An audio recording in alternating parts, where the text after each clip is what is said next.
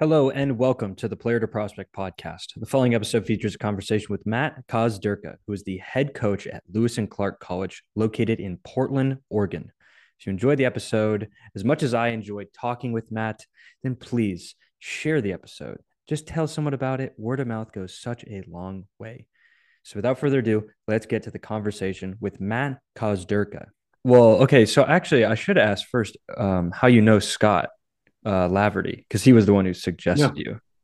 So uh, I am yeah, I am kind of curious. I don't know if we'll put this do, in, but uh, there's a, a, group called Showball that does a lot of showcases down at Chapman's Field, and so I got mm, to know okay. I was coaching Willamette, and then uh, I mean I've gone to that event a, a, ton of times and different events down at, at, Chapman, so just kind of seen him and got to know him that way, and mm-hmm. Uh, yeah, so that's just kind of how the relationship started. So okay, it's a, and it's a small cycle of uh, Division three coaches on the West Coast, so you all kind of get to know each other. Yes, I was going to ask about that because I know you guys have like different conferences, and each conference is how big again? Like, how big is your conference or league? So we have nine teams in our conference, and the Sky okay. I think has eight or nine too. I don't know the exact number for them, but it's, okay. it's similar picture. Yeah, it's not that big though, and there's then there's a whole plethora of D threes, you know, everywhere else, right? Yeah, the West Coast is pretty isolated, and it's caused a lot of problems in terms of postseason mm-hmm. and that kind of stuff. And you know, yeah. everybody talks about East Coast bias and that kind of stuff. The, most of the D threes are either in the middle of the country or out on the East Coast. So okay, know, it's natural that those things happen. I think. And where were like the regionals champ, like the national championships? Where was that held this year? Uh, so our regional that we went to was in Alabama. Um, okay. The West regional was in Marshall, Texas. So uh, Cal Lutheran went there. Pacific was in our conference, went there. Mm-hmm. Trinity and East Texas Baptist played in that one, and then we got sent with La Verne uh, out to Alabama to play Birmingham Southern and Franklin, which is from Indiana. And then the championship, okay, yeah, yeah, the championship was in Cedar Rapids, Iowa this year, and then next year it's moving to like a suburb of Cleveland, I think, for the next couple years. So, okay, and you guys, you guys made it this year. I mean, th- was yeah. this the first time you guys made it this year in a little while? Uh, I uh, remember Scott telling me a little bit about been, It's been a long time. So last year was the first winning season we've had in 27 years, and then this oh, year, wow, time we made the postseason in 33 years. So uh, it's it's been yeah. a long time. The program struggled for a long time, and um, it's been awesome to see kind of the the metamorphosis of you know the things that we tried to do and the kids come together, and uh, mm-hmm. it's awesome to see our kids get rewarded for all the work they put in. Yeah, let's start there because you came in in 2017. Correct me if I'm wrong. Uh, I believe will be year seven. So yeah, it was 2018. I believe was uh was 2018. yeah. Okay, and what was the program like when you came in? What would what was the I mean, obviously, when you were coming in, you knew what you were coming into, but can you just like lay that out for me, like what that was like? Yeah, we had, uh, you know, obviously not a lot of success in the program uh, when I got here, right. and, and I had pushed against them and you know played against them a long time ago too, so I knew mm-hmm. about the program. Um, but uh, we haven't been able to find a way to kind of get the guys we need to and get those guys together enough to to play at a level that was competitive in the conference. And you know, our first couple years we struggled with that as well. Uh, we had some really mm-hmm. great kids, some great great people, but um, you know we needed to continue to upgrade our roster to get guys who are really going to help us get to that level, and it took a little while to do that.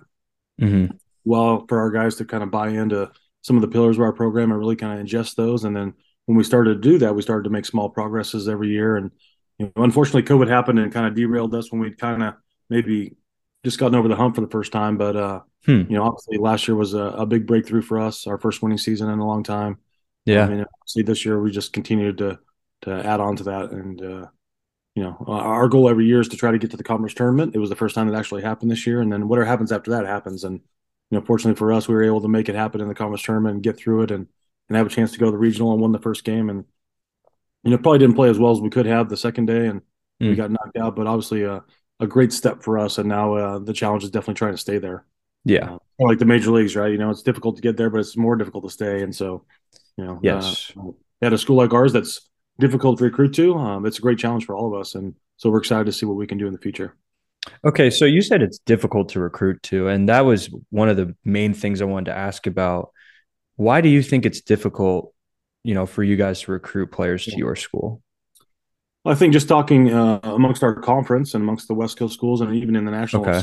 like for us, yeah, uh, you know, our, our, it's a very high academic school, so you have to have a really good GPA to get in. So I can go to most showcases and events and probably cross off seventy five percent of the kids because their GPAs aren't high enough. Oh, okay, yeah. The way we do our financial aid, it's an expensive school as well. So financial aid is based off your GPA as well. So, you know, the higher end GPA kids are the kids who are going to get the most money and have the better chance of being able to afford the school. And so mm. those are the kids that everybody else is fighting for as well, right? Some of the big elite schools in the country that, um, you know, are out there, the Ivy League, some of the, the NESCAC schools, uh, obviously schools like Claremont Pomona that are really high academic, they're looking for those same kind of kids. And okay. we're all for those kids. And we hadn't been good enough in the past to really get those kids to come to our school. And so we started mm. to break through on some of those guys now. We're starting to get a little bit more attention from those guys. And uh, obviously, like I said, we have to continue to to to show that we can compete at that level to get that kind of for them. But there's a lot of great things happening yeah. here. You know, in, in, addition to the wins, you know, we're redoing our facility this year. Uh, it's going to be oh, okay. project, uh, you know, five and a half million dollar project, which is going to be a, a, kind of a game changer for us in terms of development yeah. and those kind of things. And uh, you know, I, I, think we've always offered a pretty uh, pretty well rounded college experience for our kids. It's something we've really tried to focus on, and not just to be about baseball and school, but also talk mm-hmm. about career preparation, talk about personal growth, all these kind of things that maybe are a little bit different than some other programs. Yeah. But now obviously the baseball's on par with everything else we're doing as well. Okay. So you said five and a half million dollar project. I mean, I'm just, you know, going by the law of averages here. It must be kind of difficult to raise that kind of money and, you know, put that project into effect. How does that, you know, come to fruition at your school?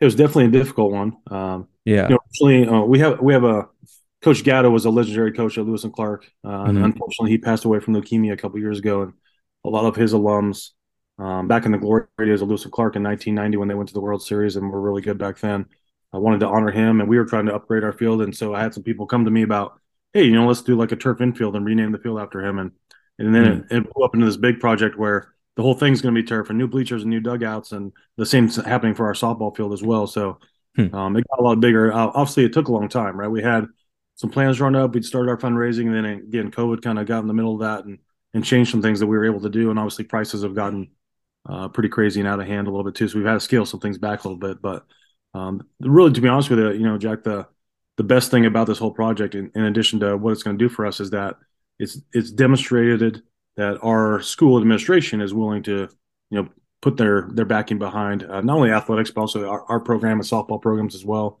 Yeah. It's allowed us to add two sports. We've been able to bring men's soccer back, add women's lacrosse, which is exciting. Um, hmm. And so obviously it, it, took a long time. It took a lot of people. Um, it has not been easy, um, and, and, it's still not done yet. So you know, there's, there's still yeah. uh, to be determined things out there. But you know, we're hoping that uh, we're going to start the project July 1st and hopefully be done hmm. uh, in the first part of January, so we can have it for our, our season next year. So yeah, it's gonna be a pretty amazing facility. You know, I, th- I, I think we've done as much as we can with the facility we have, um, but you can only put so much you know lipstick on a pig. You got, you got to eventually kind of make that big jump, and our school's done a great job of uh, providing us that opportunity, and so we're super excited about that. Well, and you guys being in Oregon too, I mean, all turf just makes sense from an upkeep standpoint, right? I mean, well, I, I, think not just upkeep, but just feasibility of being able to be on the field. So yeah, playing. The crazy thing about this year is we practice on our field seven times before the the conference tournament. That was it. Uh, you know, the oh, entire wow. season. So, you know, we had to either go in our gym and hit in our cages or go on the football field or just hitting our cages at the field. So we really had to be adjustable and adaptable, which, you know, we're, we're pretty good at in the Northwest. But uh, the fact that we now we can get on the field, uh, not only for practices, but games, and it's not going to be a determinant for whether we can get those things in is going to be really big for our guys. Yeah. Wow. Okay. You talked about these pillars the pillars of you know your program and i actually pulled up the little graphic that i've seen you tweet yeah. uh, calling it the pioneer way mm-hmm. yeah. can we break those down sure i think it'd be really awesome too yeah. i'm seeing i'm seeing five pillars mm-hmm. that you know build on this word success um, just to kind of go over each one let's start with the first one outwork everybody that's the first pillar so, I mean, I know that sounds pretty simple, but in terms of like actually implementing that in your day to day process, like, it, like, can you just break that down for me? Yeah, I think you have to go back even further and, uh, know, oh. like our main goal is our definition of success. I think it's a lot different than a lot oh. of programs, right? So a lot of people look at like, hey, I win games and that's success for us. Uh, those are things that we feel like you can't control all the time, right? So mm-hmm. uh, our definitions of success is kind of stolen from John Wooden a little bit, but it's the ability to look in the mirror at the end of the day and say, based on what happened to me today, I got the most out of myself and the people around me, right? Mm. Um, that's what our guys can do every single day. And uh, you may have a, a, crappy day, right? And you only get 70% out of 100. But uh, if you get 70% out of 100 versus 30% out of 100, that extra 40% over time is going to allow you to to make a big difference and have a pretty great life, right? And so sure. those are the things we're always trying to get our guys to do. We want our guys to be able to do that every day. And uh, I knew if we are going to ha- have our guys try to accomplish that, we needed to have some steps to get there. Uh, so that's where the pillars come into place. So you, you talk about outwork everybody, and I think this is what for me allowed me to get to where I got to go. You know, I came out of high school, I threw 81 to 84, and I told everybody I was going to play pro ball, and people laughed at me, and nobody really believed in me. And uh, I got, you know, pretty obsessed with what I was doing and put a ton of time into in my body and working out and doing that kind of stuff. Um, mm-hmm. Um, and I wasn't going to let anybody outwork me. And why, you know, people were partying and doing stuff on on Friday night. I was running laps around the school thinking about somewhere in the country there was some guy who was trying to outwork me, and I wasn't going to let it happen. And and so hmm we wanted our guys to definitely kind of have that mindset, and it's definitely been something that's helped change our program. Right, we've had some pretty good players in the last couple years. A guy like Jack Thompson was the national player of the year this year. Um, you know, like he's one of the hardest working kids ever had, and yeah. we didn't have that when we first got here. It was kind of a um, kind of a recreational kind of thing to really be in the weight room, that kind of stuff. And nowadays, is the expectation not only of myself but of our players. And I think there's another part that goes to that, Jack, uh, that kind of kicked in a little bit later as I had some time to think about it. That's kind of how I, I kind of based my career, but um, mm. The O part of it really stands for the literal part of O, and that you owe it to all the people who have helped you every single day to get to where you are to give everything you have, right? Your yeah. parents, former coaches, other people, and and it's just that sense of accountability we want our kids to have that understand that you're not just representing yourself. Uh, nobody gets anywhere on their own, and so we want our kids to always feel like they're not only they're doing it for themselves, but they're doing it for everybody else who's helping get there too. Yeah, and you met, you're talking about like really just the psychology of what it, you know a big lesson honestly that a lot of players have to learn in the psychological part of this game of you're just i don't know I, i'm sorry i'm i'm trying to like word it in the best way but it's not all like it's not all you know glitz and glamour it's not going to be handed to you on a silver platter. You know, the work is about as you know, it's like the only thing that you can really rely on to get you where you want to go. You can't you can't just like be entitled, you know. You got to you got to really like take a, you know, like you're saying ownership of what you're actually doing. You got to look yourself in the mirror and say like, "Okay, I'm not good enough today, but what can I do right now you know, to get better. And I'm not going to get, I'm not going to turn into a first round draft pick overnight, but no. I can, I can build those slow, you know, blocks to kind of get me there. Right. And I don't know, like, I, I just feel like I've seen that a lot more, like kind of in younger players these days. You know, that not that I'm around a ton of younger players, but like, has that been something you've kind of perceived with like young players when they come in? Like they kind of have to get that reality check maybe a little bit. Yeah. Yeah, you know, I think uh, you know it's it's kind of a I don't want to say it's a it's a systemic issue, but uh, you know I think especially nowadays with the travel ball where everybody kind of has that opportunity to play, and even in high school, I tell guys all the time when they come to our program, like, hey, you've always had a place to play in high school. You had a freshman, JV, varsity team. You always had a spot, right? Mm-hmm. When you mm-hmm. get to us, there's 30 guys and there's only nine on the field, so that's not going to be the case. And and I tell guys all the time, like, hey, you may be a, a really big recruit for us, but we have guys in our program that aren't going to give up that spot willingly um, and you're going to have to beat them out for that. You know, and and that's really I think one of the keys to our success the last couple years, Jack, is that our guys are willing to accept that challenge. They want that challenge, right? They're like, hey man, bring mm-hmm. that guy. In. Let's go, because I, I, know that guy's going to make me better, and he's going to help me get to my peak ability. And and not yeah. many kids want that, right? Everybody just kind of wants to go in and like, you know, people ask me all the time, like, hey, am I going to play right away? I'm like, well, if you're good enough, you know, yeah. I think you're enough, or I wouldn't talk to you, but you have to really come in and earn it.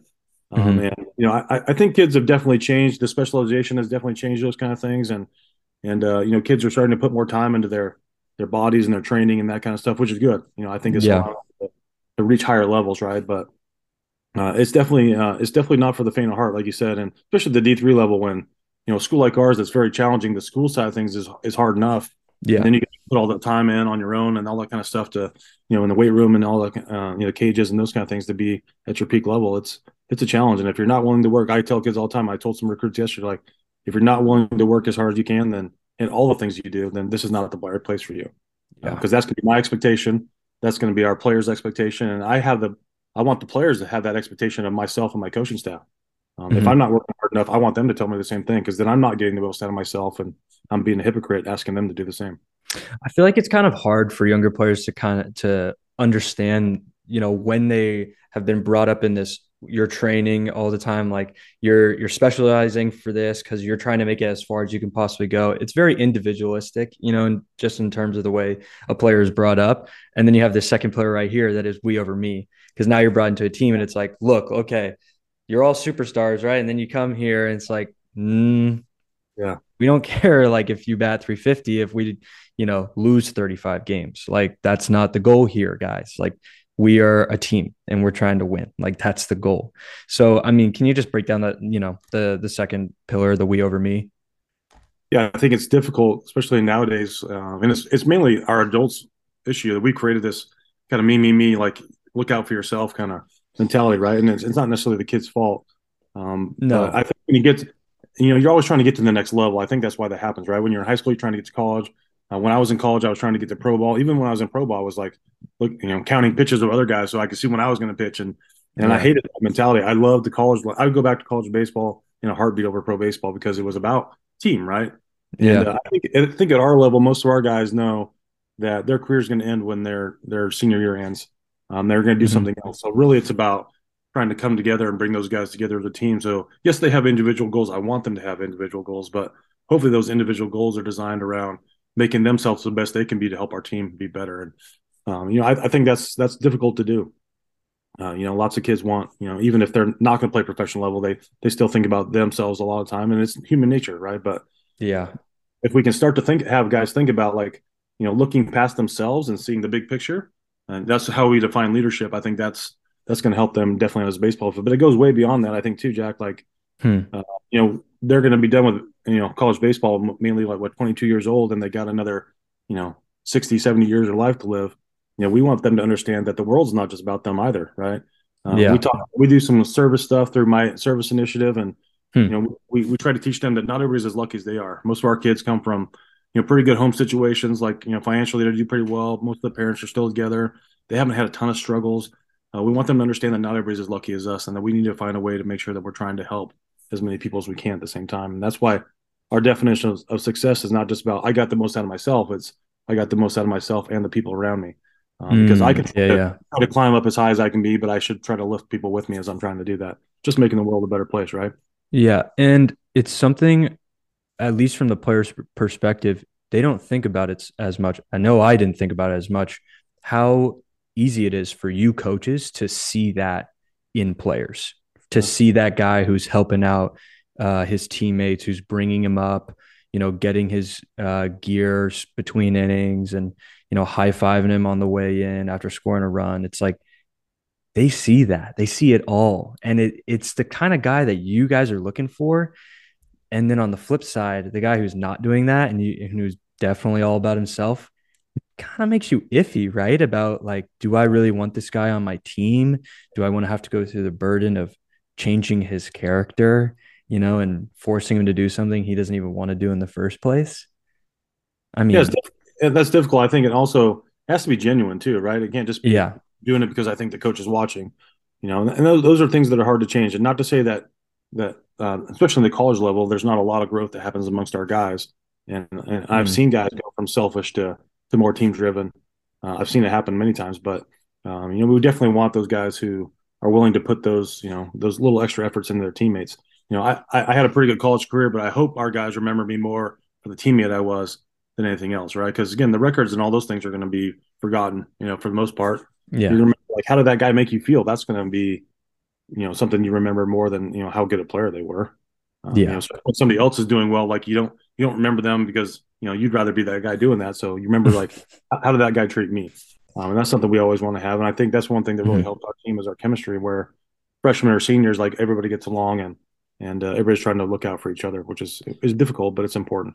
And that's where it starts too. It's like if you're a freshman coming in and you have this great culture, it's like, oh, okay, no problem. Like this is great. I mean, it's already set in yeah. stone. Like we know what to do. We understand what the style is, and you know, it's easy, but it's hard to create that, right?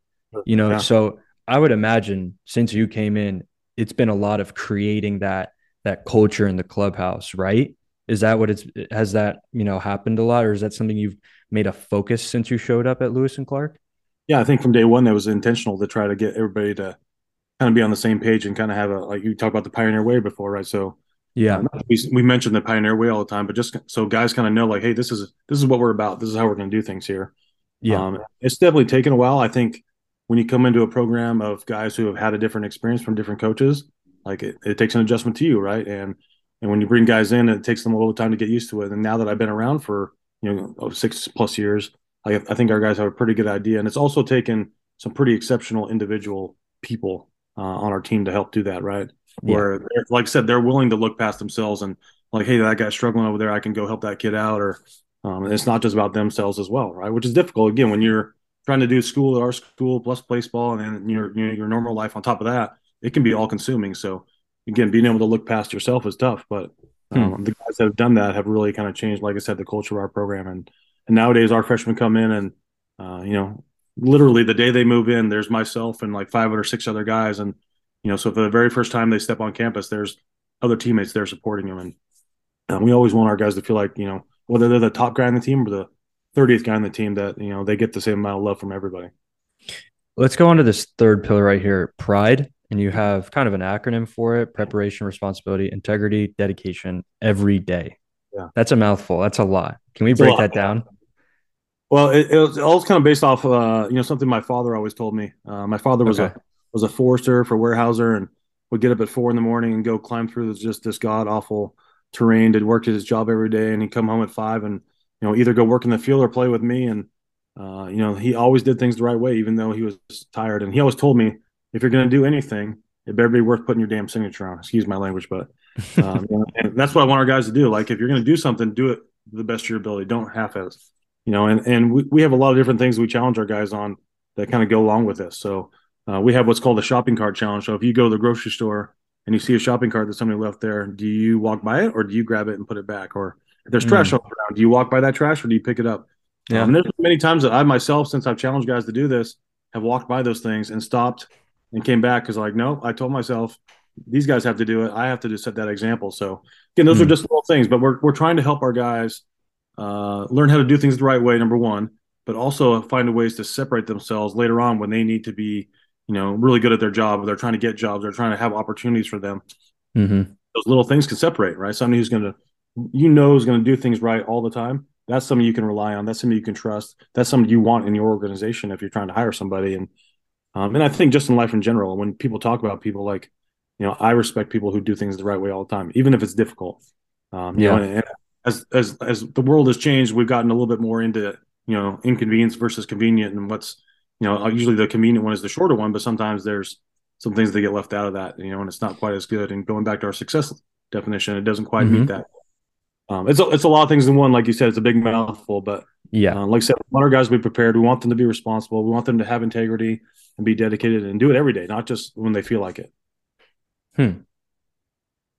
Yeah, and I'm thinking I'm thinking about a lot of successful teams, famous coaches like you mentioned Wooden.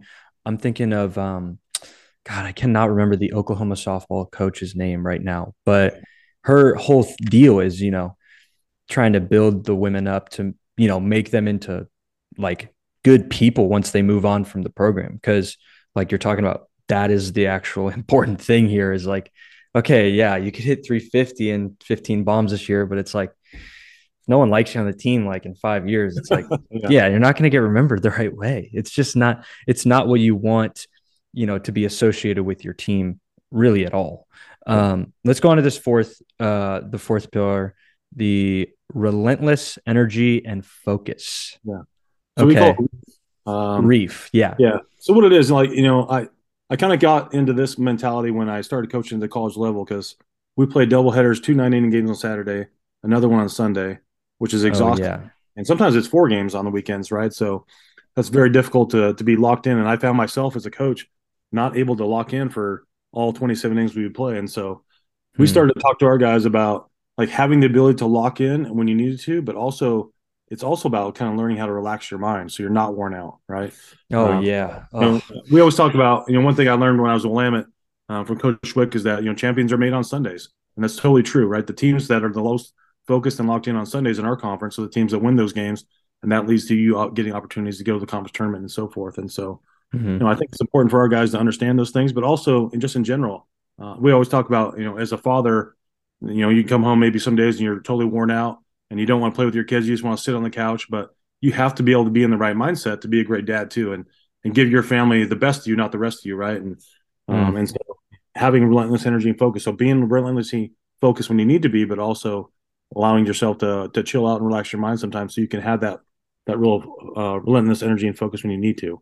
Um, it's a t- it's a tough one, right? I still struggle with it, mm-hmm. uh, with a phone now. I mean, you can you can waste a half hour of your life on a phone and, and no problem. So, uh, you know, so I think it's always difficult, but I know uh, there's some things I made mistakes with, and and that's why I try to teach our guys through a lot is the mistakes I made. And as a father, I know there were probably times where I came home and I was tired and I didn't want to go play out with my kids and you know or, or, or spend some time with my wife, and that's that's not fair to them either. So.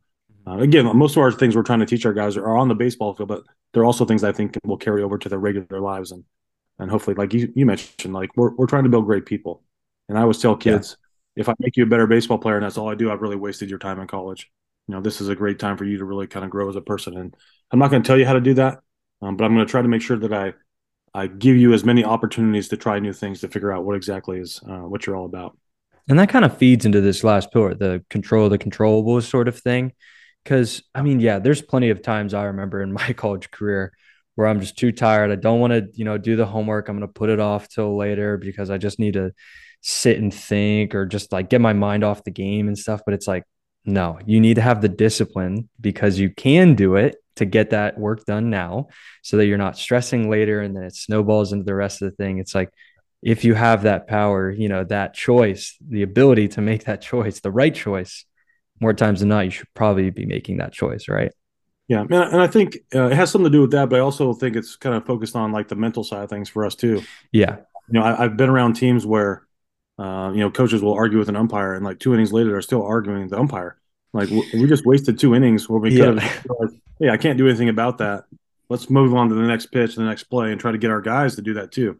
Because mm-hmm. if we set that bad example, then our guys are going to do the same thing, and then yeah, you know, I've seen games snowball a lot of times there, and I, and we we talk about traffic jams a lot, and especially nowadays with your traffic app, you know, you can see a traffic jam coming, uh, but there's still a lot of people who see it coming and still drive into it, and they get stuck in traffic, and then they're all upset about it, and they, you know, maybe never get to their destination, or they're really late to their destination, or you can find a detour and try to get around it, right? So yeah, so maybe me. you don't get there on time, or maybe you know you're a little bit late, but at least you you found a way around it. You didn't let yourself get locked into that that that traffic jam, and, and you know you, you can kind of move past it. And again, it goes back to our definition of success. You know, maybe you don't get 100% out of it, but if I get 70% out of it versus 30% out of it, I'm going to have a lot better chance of being more successful in the long run.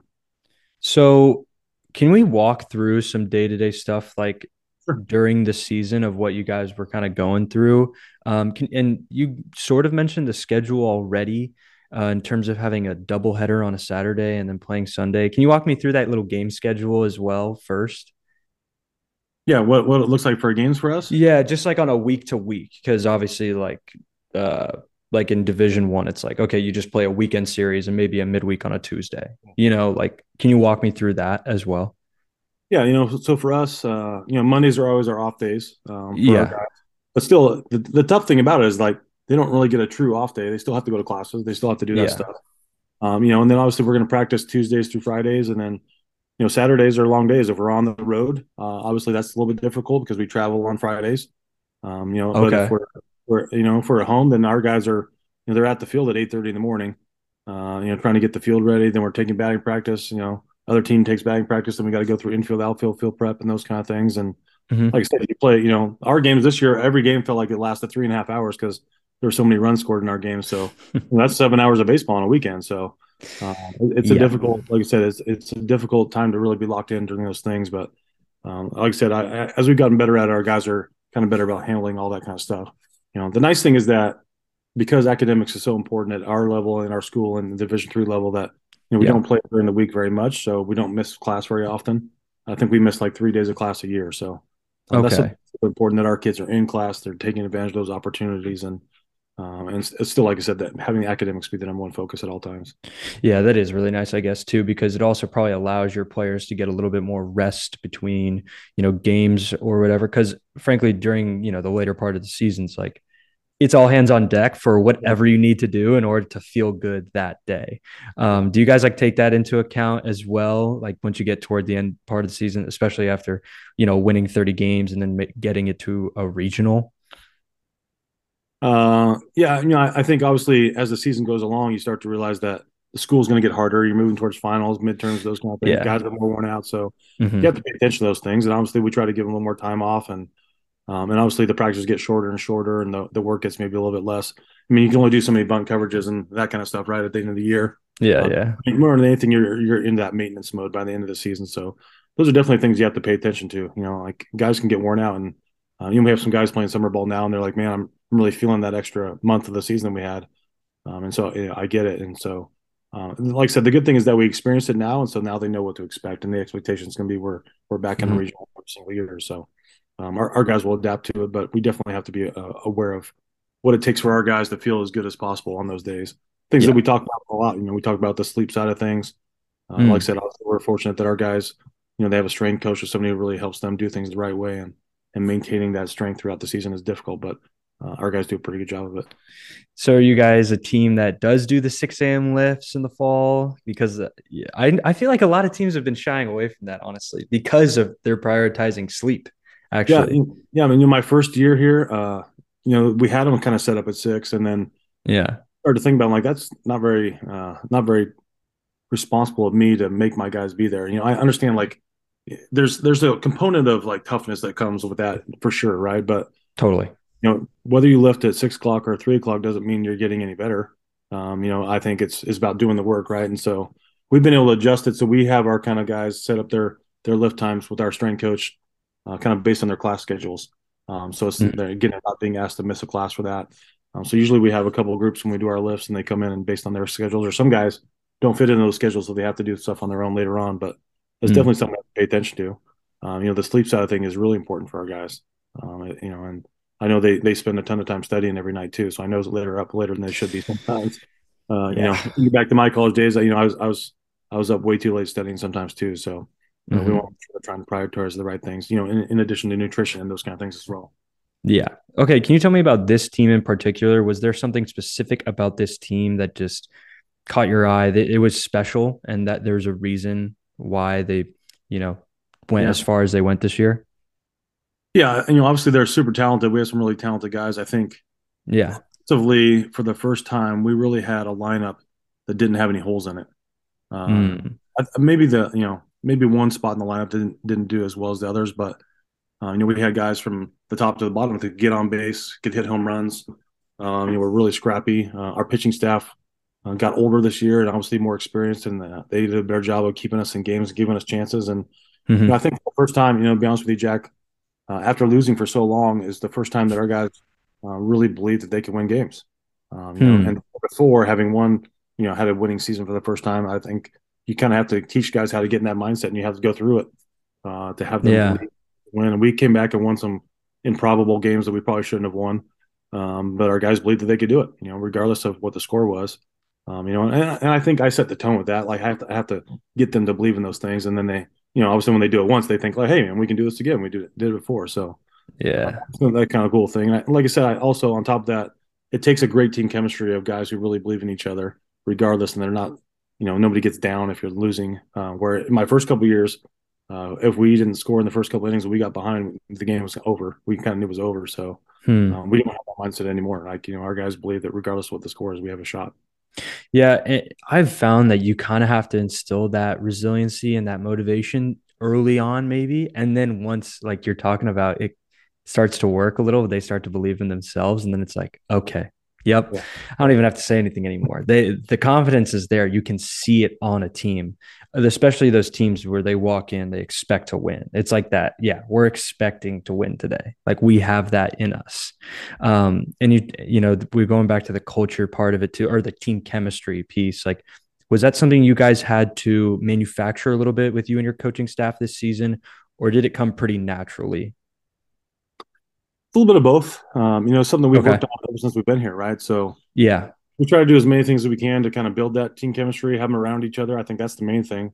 Mm-hmm. But some of our guys, our older guys, some of our best players did a really great job this year of stepping up even more. So uh, they spent more time around each other, whether it was hitting in the cages or having team dinners or team movie nights over at some of the, the off-campus houses. And hmm. you know, I think that's what it really takes is guys spending time with each other and just really accepting that you know everybody may be a little bit different, but we're all fighting for the same cause, right? And I think the other thing that we've kind of done the last couple of years that you know there's there's things like hero highlight hardship you probably heard before, and yeah, you know so uh, we do we've done some some kind of version of that the last couple of years, and uh, as the coaches do it as well. We usually set the tone for it, so it's just mm-hmm. an opportunity for us to be a little bit more vulnerable and show that we're not perfect, and and I think our players have bought into that, and they started to really kind of um, maybe start to understand and and you know have some empathy for other guys that maybe they wouldn't have before because they they hear the stories that they've gone through and some of the things they've gone through, and it just kind of creates that closeness and unity of our group. And like I said, all those things that kind of come together. And then when you have a talented group on top of that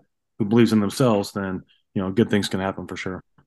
Now, does that bleed into like how you recruit guys as well in terms of recruiting personality or makeup over talent?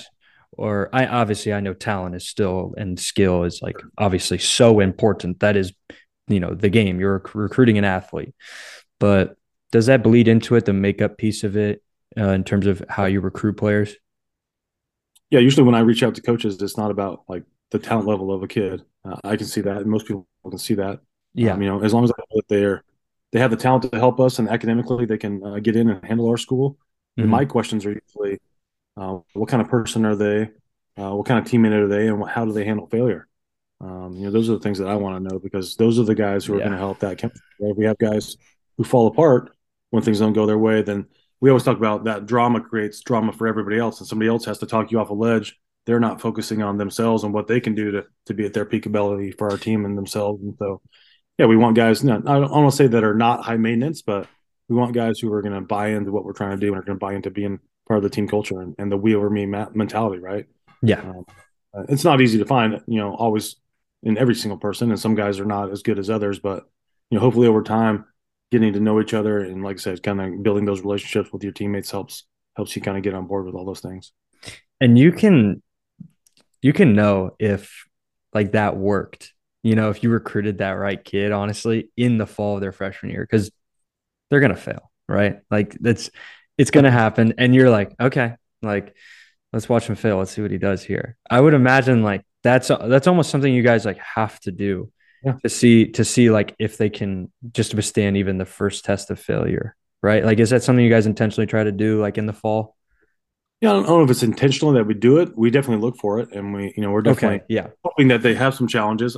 I think we probably we probably instruct less in the fall because we want to see what guys can do we do also mm. want to see what, what happens when they don't uh, things don't go their way. Uh, yes, you know, yeah. I'm, I'm not going to run up to a guy right away and say hey here's your swing flaw let's fix that. Like uh, i think it's always more important it's always more valuable to hopefully have them come to us and say hey like i'm struggling with this. You know how can i fix it? Then they're more open to the things we're going to talk to them about because um, they're going good and like they don't want to listen to you right? And and you know so that those are always things we're looking for but uh, you definitely can see a lot of things right away. You can see it they're uh, going to handle failure like you said but they're also they going to compete um, are they going to you know crumble when things get tough or are they going to you know you know, you know bow their head and, and, you know get their head down on the ground and get after it. So um, yeah. those are things that we're definitely looking to to try to find for sure. Hopefully, we've recruited the right kids to do that, but I yeah. think you yeah, for sure. Obviously, you know when you start to see that, you know, then get in the middle of a competition. Well, and those kids, like for the most part, when they come in as freshmen, they don't uh, they don't have any experience facing guys who are you know four years older than them too. So like just that's another like huge piece of it is saying like, hey, look, like the odds are stacked against you here. Like it's okay. like, yeah. There's nothing wrong with failing in this situation. You're supposed to, you know, and that's going to help you like actually get better. You know, well, I, I think we I certainly imagine. we certainly give our freshmen more latitude to fail. Um, you know, our older guys, yeah. hopefully they've learned from some of the mistakes, and we're probably gonna, you know, we're not ever a program that's gonna yell and scream at guys, but you know, we're gonna we're gonna let guys know, hey, like you know, this is something you should know by now, and we should figure those things out. Or you know, maybe we have to look at ourselves and think maybe I haven't coached that kid very well if that's mm-hmm. still an issue. But as a freshman, we understand they're going to fail, and we talk about that's okay. Um, mm-hmm. Sometimes freshmen will play, sometimes they won't, but you know, regardless, they have to look at it again. It's a little bit different than what they did in high school because they always had somewhere to play. Maybe they don't play, but they have to look at it as a four year journey, and that by the end of this thing, you're trying to get to your peak ability, and that's the important thing. If you're doing it, you're getting your peak ability as a freshman, and you don't get any better, then I don't know. That's that's anything better than you know than than trying to continue to get uh, get better every single year and, and increase that ability. So there's definitely some challenges that you see right away, but mm-hmm. you know, hopefully our guys, like I said, we've recruited that, that can handle those things pretty well. Does the transfer portal come into effect at all for you guys? Do you guys have to worry about that and you know even protect players from going into it right now? Because I know that's something that a lot of coaches have frankly had to add to their skill set in terms of you know literally almost recruiting the players that they already have. Yeah, I mean, I I don't know if I necessarily think about that side of things, but I always feel like I'm trying to recruit my players. I'm always trying to create yeah. that they want to be a part of. Um, then obviously, you know, you, you can kind of see that at the end of the season when you have exit meetings and talk to kids. And um, you know, we we really don't look at a transfer portal. I, am not going to get most of those kids to come to our school. Um, to be honest with you, I'd probably rather have guys that I can um, have in our program for four years to really kind of have them have the experience that I want to give them and, and mm. to mold a little bit too. But um, you know, I, I, definitely think we have some guys that are out playing in a really good league this year. And I said, hey, you know, if you go out, I want you to promise me you're coming back. and they're like, hey, coach, we love there. I don't know what you're talking about. I'm like, well, it's it's a it's a wild wild west out there right now. So people are poaching people all over the place. So yeah, um, you know, hopefully, I've created an environment that kids don't want to leave. They want to be a part of, and mm-hmm. and you know, obviously, you know, I think you know now that we've started to have some success on the field, I think people are really gonna you know want to be a part of that, regardless of you know who, who's asking them to maybe do some other different things. So yeah. What about junior college? Does that come into effect for you? Do you look at junior college players at all? Yeah, you know, obviously we try to. Um, you know, mm-hmm. usually later in the process, maybe we didn't find a high school guy that we wanted to. Uh, I think it's difficult. A lot of the kids that go to junior colleges are maybe looking to get to the higher level, or maybe the financial side of things or the academic side of things were hindrances to them coming to our schools in the first place. So it's, yeah. It's a little more difficult at our school, but um, it's definitely something we're open to. Um, you know, obviously a kid who's had a couple years to grow and and develop as a baseball player, I, I think can add a lot of value to your program. Um, it yeah. just hasn't we've really had a chance to take advantage of yet. Well, I guess it kind of makes your job a little bit easier too because it allows you to have kids all come in the same way. Like you said, you want to have them for four years. That really is kind of the the secret formula is like getting them for all that time and really like embedding them into the program. It I mean, there's a reason why so many top programs like they don't go get portal guys or they don't go get too many junior college guys because they rely on that development piece so heavily. So, I well, mean, I guess not, it makes it easier for you, I guess. Yeah, I think it's it gets back to that team chemistry piece too, right? When you got guys coming mm, in, yeah, that's weird. We had a couple guys. We had a guy who uh, went to the uh, did our master's program at our law school, um, played at oh. Grinnell for four years. Riley, who came in last year and played, and you know, mm-hmm. luckily Riley was a, a, great fit for our program and knew some guys in our program already. But you never know when you're bringing in somebody who's not been around the program what that's gonna be like. Um, you know, and yeah. you know, he did a great job of fitting in. But um, you know, I, I, think more than anything else, it's just it helps that chemistry a little bit more. And I've I've heard a lot of programs, you know, right now, especially at the upper levels, who are bringing in guys at the transfer portal, and their chemistry has gone down because you know you got all these new guys, and it's hard to build that you know in in a short period of time. You know, we don't get a ton of time with our guys uh, going into the season, and so yeah. Um, having guys that are around for a long time just kind of helps with that. There is one player that you mentioned that I actually wanted to ask about. I wrote it down to ask about Jack Thompson. He won National Player of the Year, didn't he? Yeah. So D3Baseball.com uh, gave him National Player of the Year. Yeah. And we haven't seen yeah. what, what's going to happen with the ABCA group, but yeah. So it's pretty mm-hmm. special mm-hmm. that uh, you know Jackson Jackson's a special player. You know, he's yeah. I, I, don't say he's a once in a lifetime guy that I get to coach, but it may be. And if it is, I'll, I'll be. I'm extremely grateful that I got to I have him in our program. He's you know he set 13 school records in the last two years, and and uh, he you know he's a special player. He's going to University of Portland next year to continue his career and get his MBA. Um, so yeah, he's uh he, he's a pretty talented kid. So and you had him, you know, his entire career, right? You've had him all four years, correct? Five years. Yeah, he, he came back for his fifth year this year. So. Yeah. Oh wow. Okay, because of COVID, I'm assuming. COVID the, two years. Yeah. Okay, I see. So I mean, what was he like out of high school? Was he? What, did you know this kid was going to be special right away? I mean, what was the, you know, can you can you just take me through kind of the progression of how he became, you know, such a monstrous, uh, you know, offensive, you know, player? Yeah, I, I, think Jack. I knew he was talented coming out of high school. Uh, I actually recruited him uh, because he was a pretty good athlete as an outfielder. Um, mm. But he he's like, hey coach, you know, I, I really prefer third base, and we needed a third baseman too. So I was like, all right, let's go. And he ended up starting at third base and hitting in, in the three hole as a freshman. And uh, you know, there was definitely some peaks of greatness there, but there was definitely some struggles too. He struck out quite a bit as a freshman and uh, didn't have the ability to CTC right and control the controllables as well as we'd like to. And, mm. and I think that kind of got to him a little bit. But every year you could see the progress. And I think the big jump for him came like during COVID. Uh, you know, when mm. everybody kind of had that that time to uh, kind of go home and do whatever. And uh, he just really dedicated himself in the weight room. And he went from 185 pounds to 230 pounds, uh, where he is now. And oh uh, my you know, gosh, when you when you add that kind of weight on your your body, uh, you know, you know that those balls are going to start to leave the yard that you could go off the wall and yeah. And, and, there's a lot of other things for Jack too. Like, huh. uh, the people talk about him this year, but last year I think he was actually better. Um, you know, he didn't hit as many home runs, but he hit 450. Um, and it was it was like Barry Bonds esque. People laugh at me when I say that, but he would literally get three pitches to hit a weekend, and he'd hit a home run, a double, and then maybe get out on another pitcher, hit another double. It was it was incredible. Um, and he's got elite strike zone discipline. He's got elite hand eye coordination where he can take two pitches for strikes and still do some damage. Um, hmm. You know, but you know, the thing about Jack that the people don't really get to see all the time is that not only was he a great player and did great things on the field for us, but uh, he changed our program in terms of his work ethic. Uh, you know, you don't put on hmm. you know, 35 pounds or whatever he put on, uh, you know, or maybe even more for him. Uh, yeah, working right. And it was it was interesting last year. Our guys were getting kind of confident. They were lifting in the off season, and Jack wasn't here in the fall because he had to take a semester off, and he was up at Driveline uh, doing some stuff at there. And then he came back one day, and they were doing their testing, and uh, guys were getting pretty confident about what they're doing. And he started kind of laughed at him and went over and and deadlifted 650 pounds like it was nothing. So, uh, you know, that's the kind of guy he is. But like I said, oh morning helps. Like his work ethic helped. But the thing that I loved about him this year is that he took more of a vocal leadership with our with our team uh, in the dugouts during the last couple weeks. Like uh, he was just willing our guys, you know, and, and, supporting our guys. And we always talk about leadership being the ability to look past yourself and see the big picture. And and he did that this year. Um, and so you know, definitely the numbers on the field were huge, but people don't get to see the other stuff. And on top of that, he's a pretty good third baseman. You know, I don't think he gets credit for that either.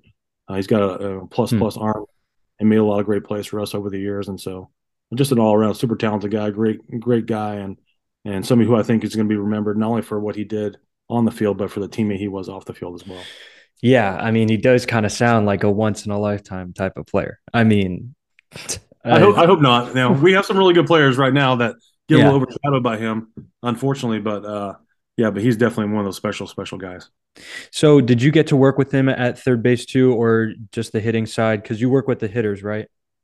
Yeah. So, uh, uh, up until this year, I always coached the infield, so we definitely worked on that. And okay. honest with you, uh, I always joke with Jack. Uh, his freshman fall, like he couldn't catch a cold. Uh, he was not very good at third. And then he came back from winter break, and all of a sudden he had made all these adjustments on his own, just through his own work ethic, and he really made himself into a great third baseman. Uh, he took some of the things I talked to him about, but also did some work on his own and um, and really kind of just made that next step. So, um, you know, in the hitting side of stuff, I didn't really coach hitters until this year. We had another guy, oh, Coach okay. Prado, that really helped him, and and Coach Prado went. Uh, he's working with the Padres now in, in the minor leagues for them, but I think those two really hit it off, and and that really kind of helped with Jackson metamorphosis as well, where he really started to understand his swing and what he needed to do to do damage, and, mm-hmm. and that, that, that duo really kind of clicked, and and Jack's just kind of carried it forward since then. So, in terms of day to day for you, are you overseeing everything more so? You said this year you started to dive into instructing the hitters more so, right? Uh, more about personnel than anything else. So, okay, yeah. I mean, I've always had some some part of the hitting stuff, but okay. I kind of kind of really build that that camaraderie amongst the guys and him be the hitting guy the last couple years, and then he left mm. this fall, so uh, it was on me to kind of take over that stuff and Okay. Um, yeah. Brought in another guy, uh, Rob Vance, to come in and coach with me, and and he's done a great job with our infielder. And so I gave him the infield. I used to do infield and catching too, and now I just do mm. catching and everything. So uh, it's allowed me to step back a little bit and see the bigger picture. Again, I've mentioned that a couple times, and and so having that that view of the bigger picture as the head coach is important. My first year here, I tried to coach all the defensive positions, um, like I did when I was assistant coach, and you just can't do that as a head coach. And so Ew. it's gradually been a process, but I think we're in a good spot now where we have a you know a coaching staff that can really help our guys and and I can get the most out of myself as well. Well, and it probably goes kind of unnoticed a lot of the time, like how much you guys have to really oversee. It's yeah. it's not just your players. Like you guys have to Oh my gosh. I mean, can you can you just like maybe give a little bit of a taste of just like all the stuff that you have to oversee because you know, I, have just I've just sure. I mean, from afar. Yeah, I, you know, I think you can make it as little or as much as you want to. Uh, I probably mm make it a lot more than I should. Uh, for my my wife will tell you that I, I make it a lot harder than I need to, but yeah, you know, like I said, I, I want to create a program that's uh, that is highly respected, but also that our kids love to be a part of. And so, you know, I'm always trying to do the team culture thing. The recruiting piece is all pretty much on me. So that's, to be honest with you, that's probably 60% of my life um, is just the recruiting piece. And it goes all year round, right? It never stops. People always ask like, oh, you know, like when do you start recruiting, like already did, you know, it never stops. So, Five years ago, actually. Yeah. So that's, that's a big piece. Luckily for us, we're only looking at seniors. So I don't have to worry about, you know, eighth mm. graders, those kind of things, but still that's a lot of kids. And then, yeah, you know, obviously the administrative side of things, preparing things. You know, I, am I'm, I'm responsible not only for our players but our coaching staff and trying to help them have what they need uh, to be successful, uh, not only as coaches but to make sure that their lives aren't totally disrupted by being a part of our program. Most of them work for little to nothing, mm-hmm. and obviously, you know, you're trying to work on field maintenance. Obviously, we have a big project happening with our field, so that's a lot of other things. I do all of our social media stuff.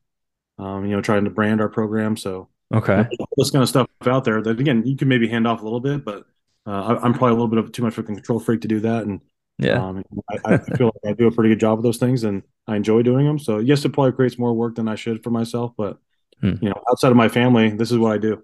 Um, you know, I love it. I love it every day. I can honestly say, in the six years I've been at Lewis and Clark, I have not not not look forward to going to work uh, one day. You know, it's been some days I wish I was at work and I'm not. So um, it's, it's, definitely been an amazing place to work and an amazing group of kids to to be involved with for sure. And what position did you play in college? I was a pitcher. Yeah, but pitcher. I don't. I, I don't like coaching pitchers. It bores me. So uh, I've never really coached pitchers ever since. So okay, that's not the answer I expected. That's yeah. funny because you said you worked with like infielders, catchers. I'm like, okay, so I wonder what like position he was. I mean, okay, but pitcher. Yeah. Okay, I mean, I, I, you played I at Willamette, right? What's that? You played at Willamette, right? I played at Willamette. Yeah. yeah. Willamette. Is that how you pronounce it? Willamette. That's how you pronounce it. Yeah. Dang it. Yeah. Oh my gosh. That's right. You're not the first one to do it. So, Dang yeah. It.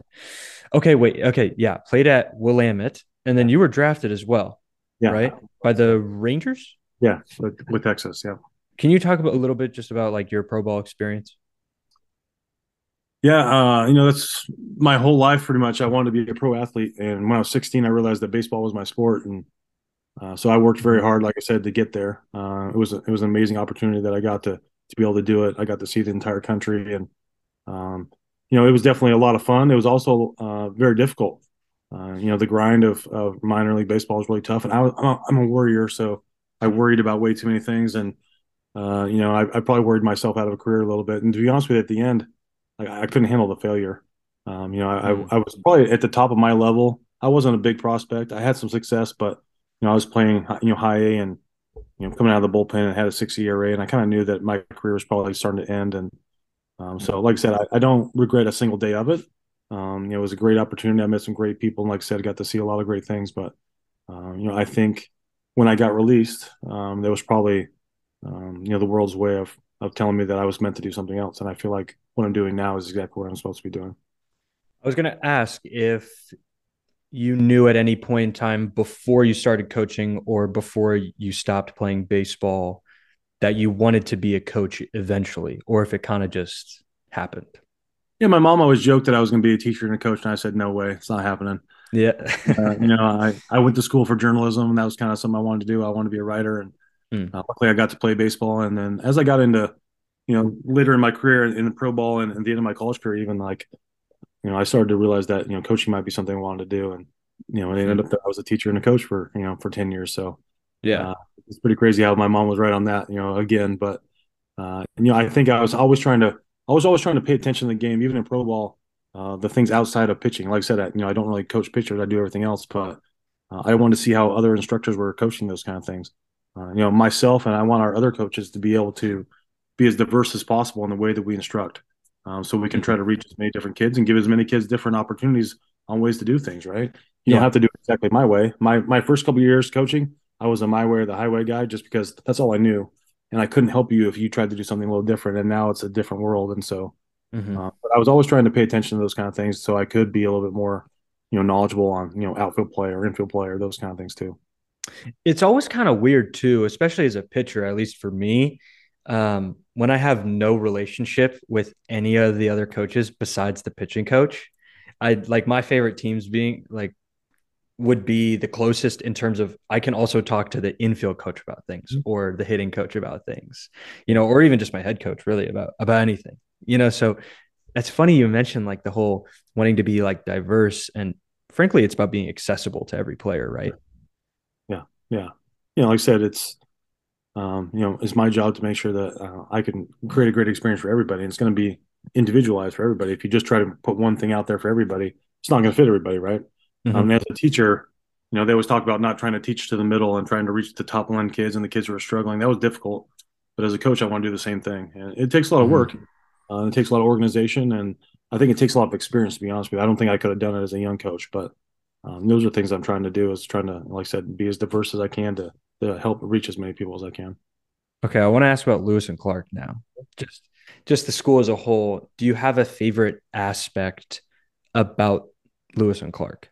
So not necessarily program, but, yeah. But just Lewis and Clark in general. You know, I'd say uh, obviously the guys in our program because I see them all the time, but sure. And the student athletes and just the the students in general, um, the passion they have for the things that they love is is pretty amazing. Hmm. Um, you know, I, I joke. I was I showed a recruit around yesterday. I was telling him about one of our guys that just graduated, and uh, you know he's going to you know, NYU uh, on a full scholarship to do graduate program in computer science, which is not easy to get and he's a three nine student. And he comes up to me his junior year and says, Hey, coach, I'm gonna be late to practice. And I was like, What are you talking about? He's like, I have a showing, coach. And I was like, A showing? He's like, Yeah, during COVID, uh, when I was at home, I got my real estate license and I'm selling a house. So I had a player who was selling houses.